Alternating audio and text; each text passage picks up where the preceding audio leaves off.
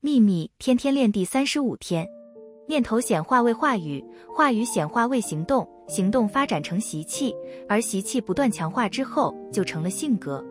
所以要仔细留意你的念头及其呈现方式让它从爱而出从对众生的关照而出。